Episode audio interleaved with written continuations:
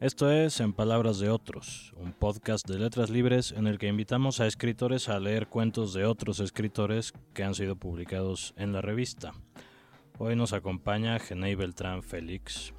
Genei, gracias por venir. Muchas gracias por la invitación. Genei Beltrán nació en Culiacán, Sinaloa, en 1976. Es editor, ensayista, novelista y crítico literario. Actualmente es jefe de redacción de la revista de la Universidad de México y colabora en distintas publicaciones, entre ellas, de manera frecuente, Letras Libres. Es autor del libro de cuentos Habla de lo que sabes y de la novela Cartas Ajenas. En 2002 obtuvo el Premio Nacional de Ensayo Joven José Vasconcelos por El biógrafo de su lector, guía para leer y entender a Macedonio Fernández. En 2015, su novela Cualquier cadáver ganó el Premio Bellas Artes de Narrativa Colima por obra publicada. Sobre esta última novela y en general sobre el ejercicio de la escritura en el presente mexicano, Genei ha dicho, hay que pensar cómo le estamos mostrando a los lectores lo que pasa en México. No se trata de hacer un arte testimonial, una literatura de denuncia de carácter sociológico solo porque sí. Por supuesto que existe el reto de cumplir en términos estéticos con la mayor exigencia. En el escritor está en la exploración del lenguaje. Pero eso no cancela la posibilidad de meter en esa exploración estética una exploración crítica de la sociedad. Genei va a leer el cuento El lodo y la fiesta de Jorge Carrión, que fue publicado en la edición española de Letras Libres en agosto de 2014. Jorge Carrión nació en Tarragona, España, en 1976.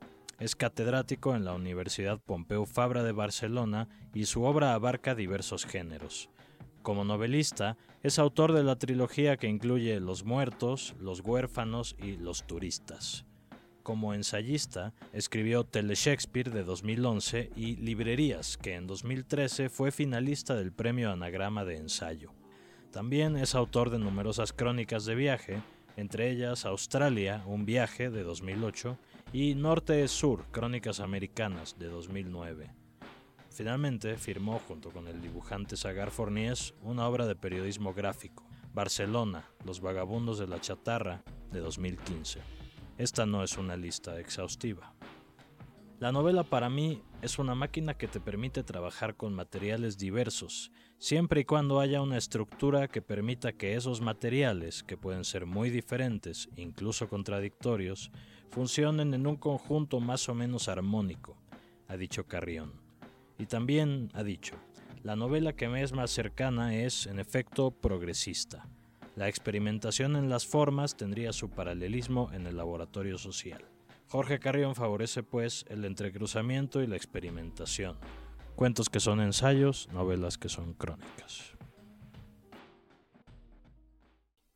El lodo y la fiesta de Jorge Carrión. Juanma sigue cayendo desde lo alto del acantilado. Caída libre, absolutamente vertical, a escasos centímetros de los salientes de roca, el pelo casi acaricia esa pared irregular que podría matarle. Su cuerpo que se despeña me continúa teniendo en vilo casi veinte años después, porque no ha saltado. Simplemente se ha dejado caer como un peso muerto, como un hombre muerto. No, todavía no un hombre, un adolescente como yo, que pese al miedo sí he logrado saltar, y lo espero en el agua de la poza, junto con el resto de nuestros amigos adolescentes. Pep está arriba. De él ha sido la idea del salto. Él sí es un hombre, aunque acabe de comportarse como un niño. Tuve una infancia feliz. Es un tópico que en mi caso es totalmente cierto. No se me ocurriría, en cambio, decir que la mía fue una adolescencia feliz, ni la mía, ni la de nadie. Esa expresión no entra en nuestras cabezas. La adolescencia es dramática, claroscura, barroca, mezcla en dosis desiguales de euforia y tristeza sombría, alegría y decepción, energía nuclear y desaliento. Según Freud, el primer novelista del siglo XX, Los adolescentes atraviesan una etapa homosexual que a menudo se manifiesta en la rendición de culto a un adulto que, idealizado como héroe, sustituye al auténtico padre. Lo que nos pasó con Pep fue, por tanto, de manual. Pero eso no lo sabíamos cuando lo vivíamos con la piel, con las neuronas y con las entrañas. Sobre todo con las entrañas. Sin ser conscientes de que ese tipo de experiencia decidiría todos los veranos de nuestra adolescencia, a los trece fuimos por primera vez de colonias. La iniciativa fue de Jauma, nuestro profesor de ética en los últimos cursos de primaria, un sacerdote sexagenario y encantador, profesor de historia del derecho en la universidad, de una generosidad sin fronteras. Aquella primera vez convenció a dos parejas de amigos diez años mayores que nosotros para que nos acompañaran y organizaran la logística y las actividades, para que fueran nuestros monitores. Durante los seis o siete veranos siguientes, siempre hubo en nuestros meses de agosto quince días dedicados a las colonias. Pero una de las dos parejas desapareció enseguida. Ni siquiera recuerdo sus nombres pese a las fotos del concurso de comer flanes o de la guerra de globos de agua. La que se quedó durante más tiempo fue la que formaban Rosa y Pep. Ella era muy simpática. Él siempre la llamaba mi prometida. La promesa se rompió dos o tres años más tarde, cuando Pep se marchó como voluntario un mes y medio a un país africano cuyo nombre podría ser Senegal. Regresó poco antes de nuestra visita anual a Canroche del Castell, la casa que alquilábamos en Santiscla de Vallealta, y desde el primer momento nos hizo notar que algo había cambiado. Algo importante, radical. Una tarde caminamos él y yo hasta el pueblo en busca de un medicamento, y de regreso se nos hizo de noche. Nuestras linternas se balanceaban, confusas como sus palabras, en vez de iluminar la corteza de los pinos, parecían querer talarlos o taladrarlos, gusanos de luz. Ha sido una experiencia muy fuerte, Jordi. He visto la miseria extrema, los niños desnutridos, pero también la solidaridad, algunos de los voluntarios hemos creado unos lazos que no se romperán jamás. No soy el mismo que se fue. El jueves no probó bocado. Había visto morir a un niño africano y había prometido no volver a comer ningún jueves de su vida para no olvidarlo. No estoy seguro de si Rosa aguantó todos los días de nuestro campamento veraniego o se fue antes. De lo que no hay duda es de que desapareció de nuestras vidas. Pep, en cambio, continuó con nosotros. De hecho, a partir de entonces se implicó mucho más en el splay, como si fuéramos una constante en su vida, algo que lo unía con la persona que era antes de aquel viaje de turismo de cooperación internacional que, al parecer, tan drásticamente lo había transformado. Nosotros mismos nos fuimos convirtiendo en monitores de niños y él en nuestro líder. Es extraño pensar que durante mi adolescencia estuve muy familiarizado con el bosque. Después de todo un curso urbano y del mes de julio, en que bajábamos a la playa a diario, llegaba agosto y ahí estaban la maleza, los pinos, las pistas forestales. En las noches de luna llena salíamos a escondernos, a encaramarnos a los árboles que rodeaban la casa, a trepar por las laderas sin linterna, en el transcurso de juegos nocturnos que se demoraban hasta las tantas. Había aventura en el bosque y hombría. Era una franja fronteriza entre los niños que éramos y los jóvenes que éramos también. La última noche, aquellos árboles entre cuyos troncos habíamos corrido como locos, policías y ladrones, piratas en busca del tesoro, eran los mismos donde buscábamos la intimidad, tras bailar pegadísimos, sudando mares hormonales cuando ya teníamos 15, 16, 17 años, una botella de vodka y una de dos litros de naranjada. Palabras con R's, manosear, enrollarse, morrearnos entre los árboles. Durante el año nos reuníamos cada sábado en el local que nos cedía una parroquia para jugar, hacer excursiones y planificar las colonias. Lentamente, nos lo fuimos tomando cada vez más en serio.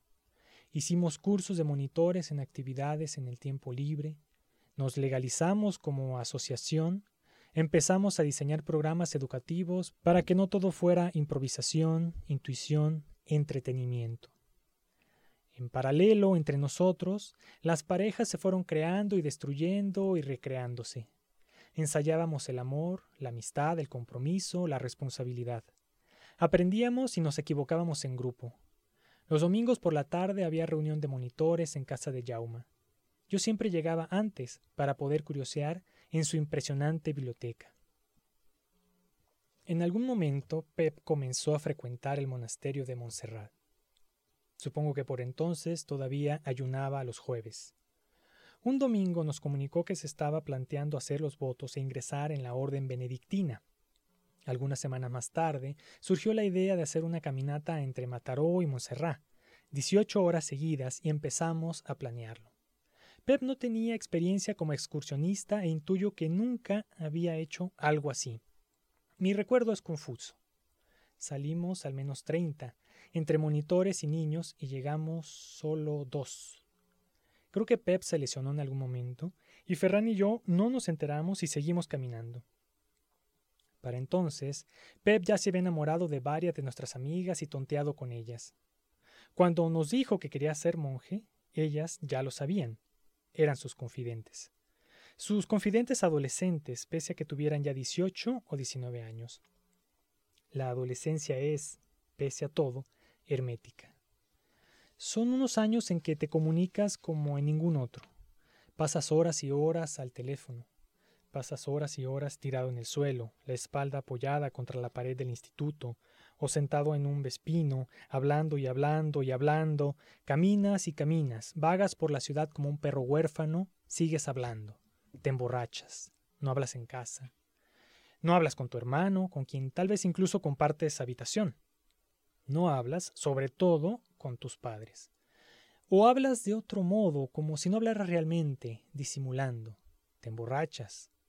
Para hablar dispones de entes como un mejor amigo, como un grupo de amigos y amigas, como amigas en el asiento trasero del autocar que os lleva de viaje de fin de curso, como amigas de las que guardas fotografías de tamaño carné en tu cartera, como una novia que va cambiando periódicamente. Cuando te haces mayor, pasar a tener pareja, incluso esposa, nunca más esas novias. Te emborrachas. Todo es muy intenso y muy complicado. Te enamoras mucho, demasiado, te haces pajas. La orgía de las glándulas te divorcia el cuerpo del cerebro. El tiempo se dilata, el cuerpo se dilata. Puedes pasar tres horas seguidas besándote, morreándote en un banco del paseo marítimo, en tu primer coche, en una casa prestada, en la habitación de tu novia mientras su abuela mira la tele en el comedor, en la arena de la playa mientras la orquesta toca, la última noche de la fiesta mayor. Te haces pajas, no te cansas. Puedes jugar dos partidos de básquet seguidos, comer muchísimo, ducharte, hacerte una paja en la ducha, irte a la primera discoteca, tomarte dos cubatas, cenar con sangría, ir a la segunda discoteca, tomarte tres, cuatro cubatas, un chupito, dormir seis horas, hacerte una paja, jugar dos partidos más. Cuando volvíamos de las colonias nos duchábamos y nos íbamos a la cama a las siete de la tarde y no nos despertábamos hasta las doce del mediodía del día siguiente. Te haces pajas, aunque tengas novia y ella también te haga pajas y tú a ella. Sois adolescentes, sois insaciables. La vida se parece mucho durante tres o cuatro años a la inmortalidad. De todo eso eres consciente mucho más tarde y solo entonces puedes comunicarlo. Pero raramente lo haces de un modo argumentado, razonado, porque la adolescencia es un fenómeno que todos compartimos. Ya sabemos de qué va, de qué se trata evocas las anécdotas, una docena de momentos que siempre estuvieron en la superficie, pero no profundizas, no te sumerges, porque ahí abajo hay mucho lodo, mucho lodo y mucho miedo, espanto excesivo y gran belleza. Cuando le organizamos la fiesta de despedida, ya hacía tiempo que él salía con nosotros durante los fines de semana. Me acuerdo de Pep con un helado en la mano en la Plaza Santa Ana, o tomando una Coca-Cola o una cerveza en la mesa de un bar, rodeado de todos nosotros en COU o incidentes universitarios. No solo no ingresó en Montserrat, sino que empezó a salir en secreto con Laia, la menor del grupo, la hermana de Ferran, 15 años más joven que Pep. No sé si había cumplido ya los 16 años. A partir de ese momento, las reuniones de los domingos por la tarde en que discutíamos el ideario del grupo, los planes de futuro, forma de financiación o programas de actividades, comenzaron a convertirse en discusiones entre Pep y algunos de nosotros. Aquellos que pensábamos que era un hipócrita, un imbécil, un hijo de la gran puta. Hablábamos sobre cualquier tema, pero en realidad estábamos hablando sobre su historia inexplicable con África y con Montserrat, sobre su inmadurez y la nuestra, sobre él y una menor de edad. Sigmund Freud, genio de la ficción, nos convenció de que la clave es la infancia. Pero a la infancia solo podemos acceder mediante retazos, flashes, fragmentos, teselas de un mosaico que el tiempo enterró en capas de arena, que la erosión desgastó hasta exterminar grandes áreas, un mosaico por siempre incompleto. La adolescencia, en cambio, sigue ahí, entera. Con cierto esfuerzo podemos reconstruirla día por día, clase por clase, fiesta por fiesta. Cada uno de los cursos de secundaria, los cumpleaños y las verbenas de San Juan y las nocheviejas, los veranos y las vacaciones que los separaron, los primeros años de la universidad. La infancia es un tiempo que casi se fue del todo. La adolescencia es una dimensión de nuestro presente. Nos moldeó tal como somos. Nunca se irá la muy puñetera. En algún momento el grupo se fue dividiendo en varios grupos, según los que jugaban o no a rol, los que iban o no a discotecas, los que asistían al local del Splay semanalmente o lo hacían solo en verano, o habían ya desertado de aquel compromiso. Aquellos que seguían viéndose cada día o cada semana, se continuaron emparejando entre ellos.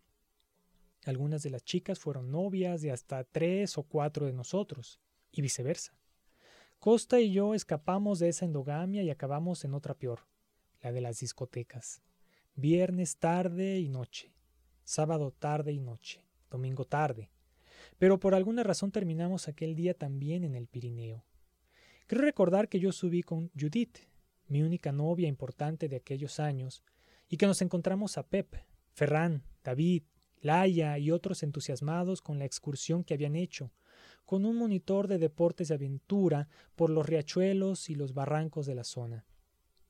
La excursión había terminado en una poza y el monitor les había señalado el lugar exacto, a casi 20 metros de altura, desde el que se podía saltar al agua con total seguridad, los cascos puestos, los brazos en cruz. Y allí estábamos al día siguiente, sin cascos, saltando, pura adrenalina, puro vértigo, una euforia muchísimo mejor que la que te daba el alcohol por inercia o el sexo preñado de miedo. Hacía calor. Se terminaba el verano. Saltábamos y gritábamos, verticales, como si lanzarse al agua fuera nuestro bautizo definitivo. La primera vez era fácil, la segunda no tanto. El cerebro te paralizaba por puro instinto de preservación, de supervivencia. Tú querías saltar, pero él no te dejaba. Al fin lo hice. Juanma, en cambio, dio un paso diminuto, no un salto. Después de mucho dudar, adelantó un pie y cayó a plomo. Lodo en el aire vacío y tanto miedo. Juanma sigue cayendo desde lo alto del acantilado. Está a punto de morir. Siempre será así, pero lo que realmente está a punto de morir es nuestra adolescencia. Viva y afilada, llena de aristas, late con menos fuerza que entonces, pero sus latidos perseveran. Nuestra niñez aflora a veces. Somos adultos a tiempo completo, pero el adolescente que fuimos nos acompaña, latente siempre, patente a veces, patético, necesario, como un alien que nos constituye en los sótanos del tiempo en que creemos crecer, pero en que tan solo insistimos. Costa me escribe un email tras leer este texto. Lo hemos leído Laia y yo. Ningún problema, gracias por preocuparte, pero es parte de tu adolescencia tanto como de la nuestra. Lo único que echamos de menos es la noche de la guerra de colchones, memorable, pero a cada uno le quedan recuerdos únicos y diferentes. Fue una gran noche, en efecto. ¿Cómo pude olvidarla? No estaba programada, es posible que la iniciara Pep, fue pura improvisación. Empezamos con los cojines y con las almohadas y acabamos con los sacos de dormir y los colchones. Nos dolían los pulmones de tanto reír. Nos servía la piel con la fuerza de la comunión. Belleza, lodo, sí, todo mezclado en ese estado fugaz pero necesario, intermitente como es todo lo bueno que llamamos fiesta. Genei, gracias por la lectura. Un poco de contexto. El número en el que salió este cuento se llamaba Veranos de Adolescencia. Reunía 15 historias que, según la presentación, eran excitantes pero también irónicas. No solo una evocación nostálgica de los veranos adolescentes, sino un acercamiento a las dudas sobre la vida, la muerte y todo lo demás que nacen entonces y no nos abandonan nunca para empezar, el cuento de Jorge Carrión cumplió muy bien el cometido de ese número, ¿no? Temáticamente sí cumple con esa premisa de los veranos de la adolescencia, pero identifico en este relato una, un tenor diferente a cierta tendencia autoparódica o sarcástica a la hora de hablar del pasado. Eso me pareció de entrada interesante porque por un lado es un ejercicio mm, de ficción autobiográfica o semi-autobiográfica, a la par de que recupera esos largos momentos del frenesí adolescente, sobre todo esas vacaciones en los veranos de los que habla el narrador Jordi, pues también está la mirada del presente adulto mm, que inserta una reflexión o varias reflexiones sobre el sentido de la adolescencia, la pervivencia de esos viejos rituales y la, digamos, diferencia que tiene ese momento de la vida con la niñez y con eh, la edad adulta. Ciertamente que hay un momento de auge en las literaturas actuales de lengua española por lo que algunos han llamado autoficción. Hay cierta recurrencia de una voz en primera persona, por ejemplo, de una mirada hacia las etapas formativas, eh, tanto la infancia como la pubertad, a través de momentos eh, nucleares, de instancias definitorias que se insertan en la psique de los narradores de una manera eh, muy poderosa.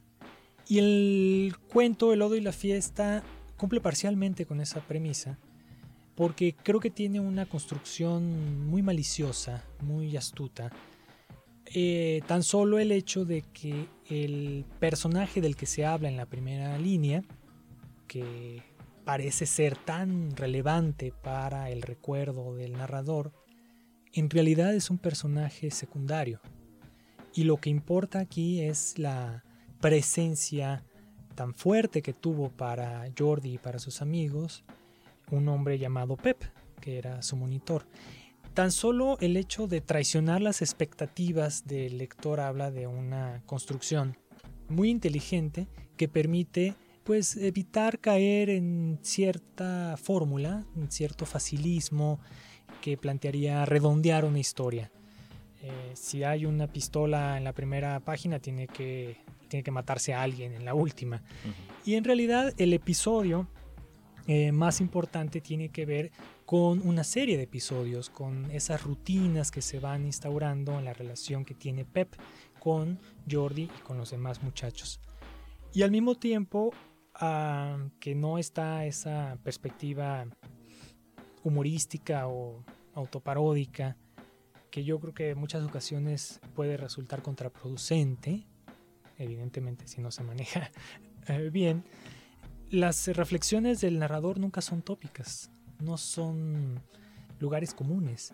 Tienen cierto tenor muy individual, muy personal, que lo coloca en, ese punto ambiguo donde uno como lector no sabe necesariamente si esos pensamientos de Jordi son un rasgo que lo caracteriza como un personaje dramático o forman parte de la propia forma de pensar del autor.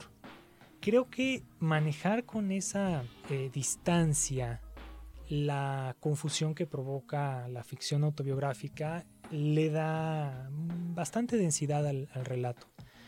Y por otro lado, pues sí, la prosa es, es muy notable, es una prosa muy precisa, muy efectiva, ah, con una serie de figuras retóricas que evidentemente están ahí sin levantar la mano, sin enseñar la etiqueta de cómo se llaman, pero por ejemplo, ciertas repeticiones dentro de los párrafos de eh, ideas claves, de imágenes concretas, eh, le da ese tenor evocativo, eh, sin volverse necesariamente pesaroso, pero sí con un ánimo pues, de, de recapitulación del pasado, de reconocimiento de sí mismo, que creo que le da mucha solidez al texto. Una de estas ideas que se repite es, bueno, no es propiamente una idea, la imagen, ¿no? Del lodo.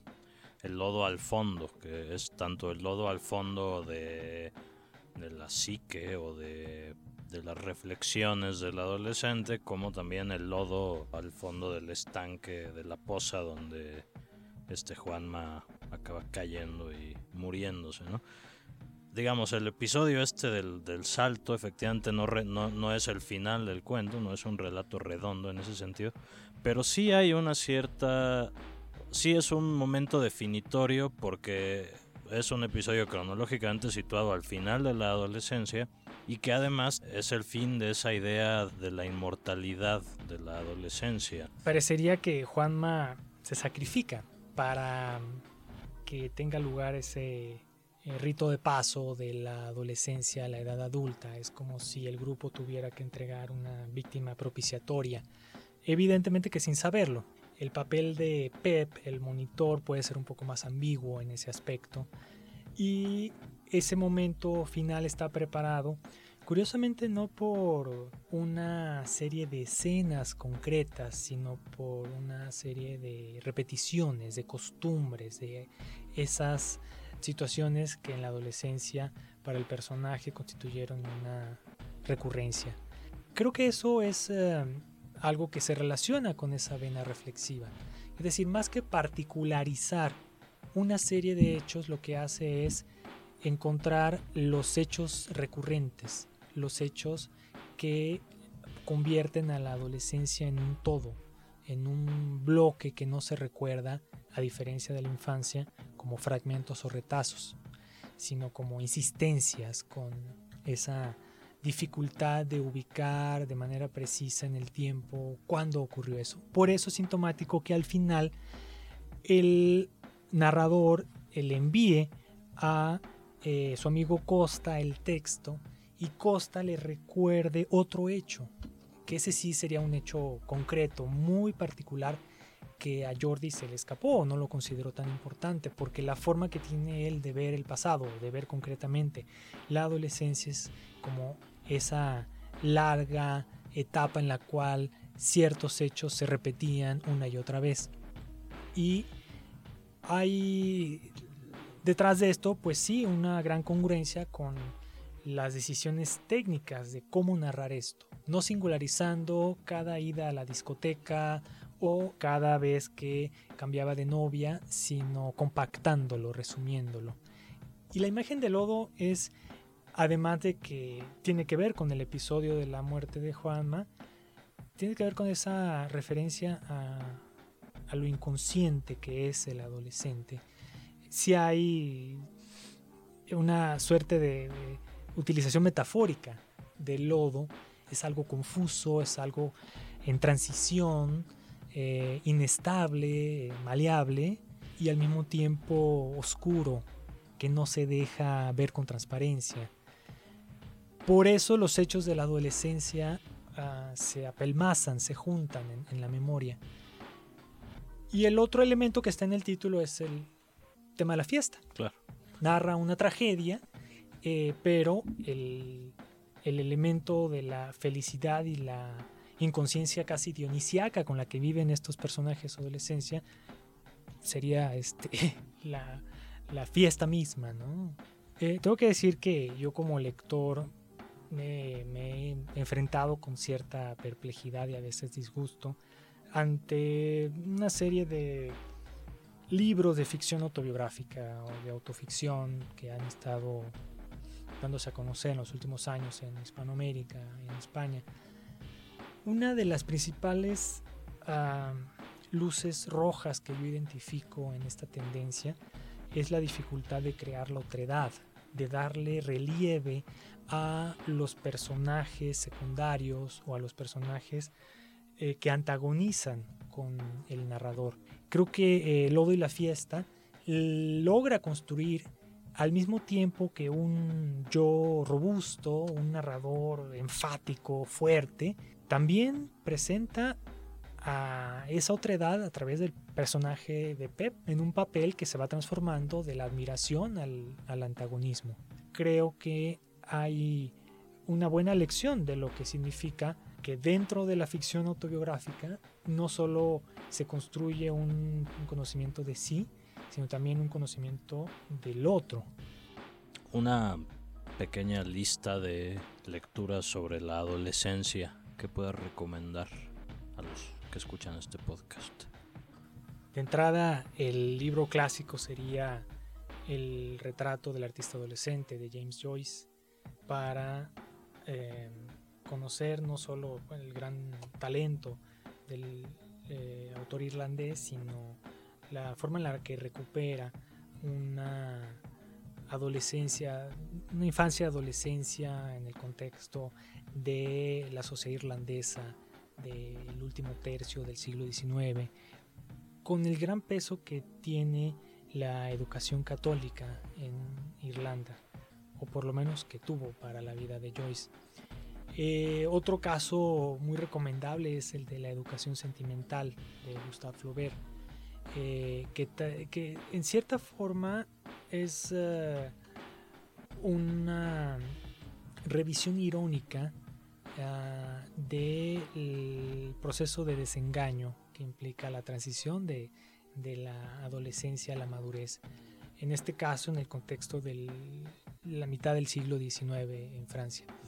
Y pues el, otro gran libro de principios del siglo XX sobre el tema son las tribulaciones del joven Turles del autor austriaco Robert Musil. En este caso es una historia un poco más sórdida, más eh, violenta, em, con el contexto de un internado en esa rígida sociedad austriaca de finales del siglo XIX. El guardián en el centeno sería... Es, un fenómeno diferente, porque ahí está el caso de un narrador frenético, un narrador velocísimo, con una suerte de mimetización de la visceralidad y la vehemencia con la cual se vive la, pubertad en, sus términos. Y, por ejemplo, en, Joyce o en Flaubert hay una suerte de distanciamiento irónico eh, al estar narrados con una mayor este, variedad de técnicas narrativas y creo que lo que ocurre es que El Guardián en el Centeno es un libro sobre la adolescencia que puede ser muy eh, eh, apropiado para la adolescencia. Y no estoy seguro de que podamos decir lo mismo con, con Flaubert o con Musil, por ejemplo. Eh, precisamente porque es, diferente ¿no? la novela juvenil de la novela sobre la juventud o sobre la adolescencia. Muchas gracias, Genei Beltrán, por tu lectura y por la plática. Muchas gracias, ha sido un placer. Esto fue En Palabras de Otros, un podcast de Letras Libres.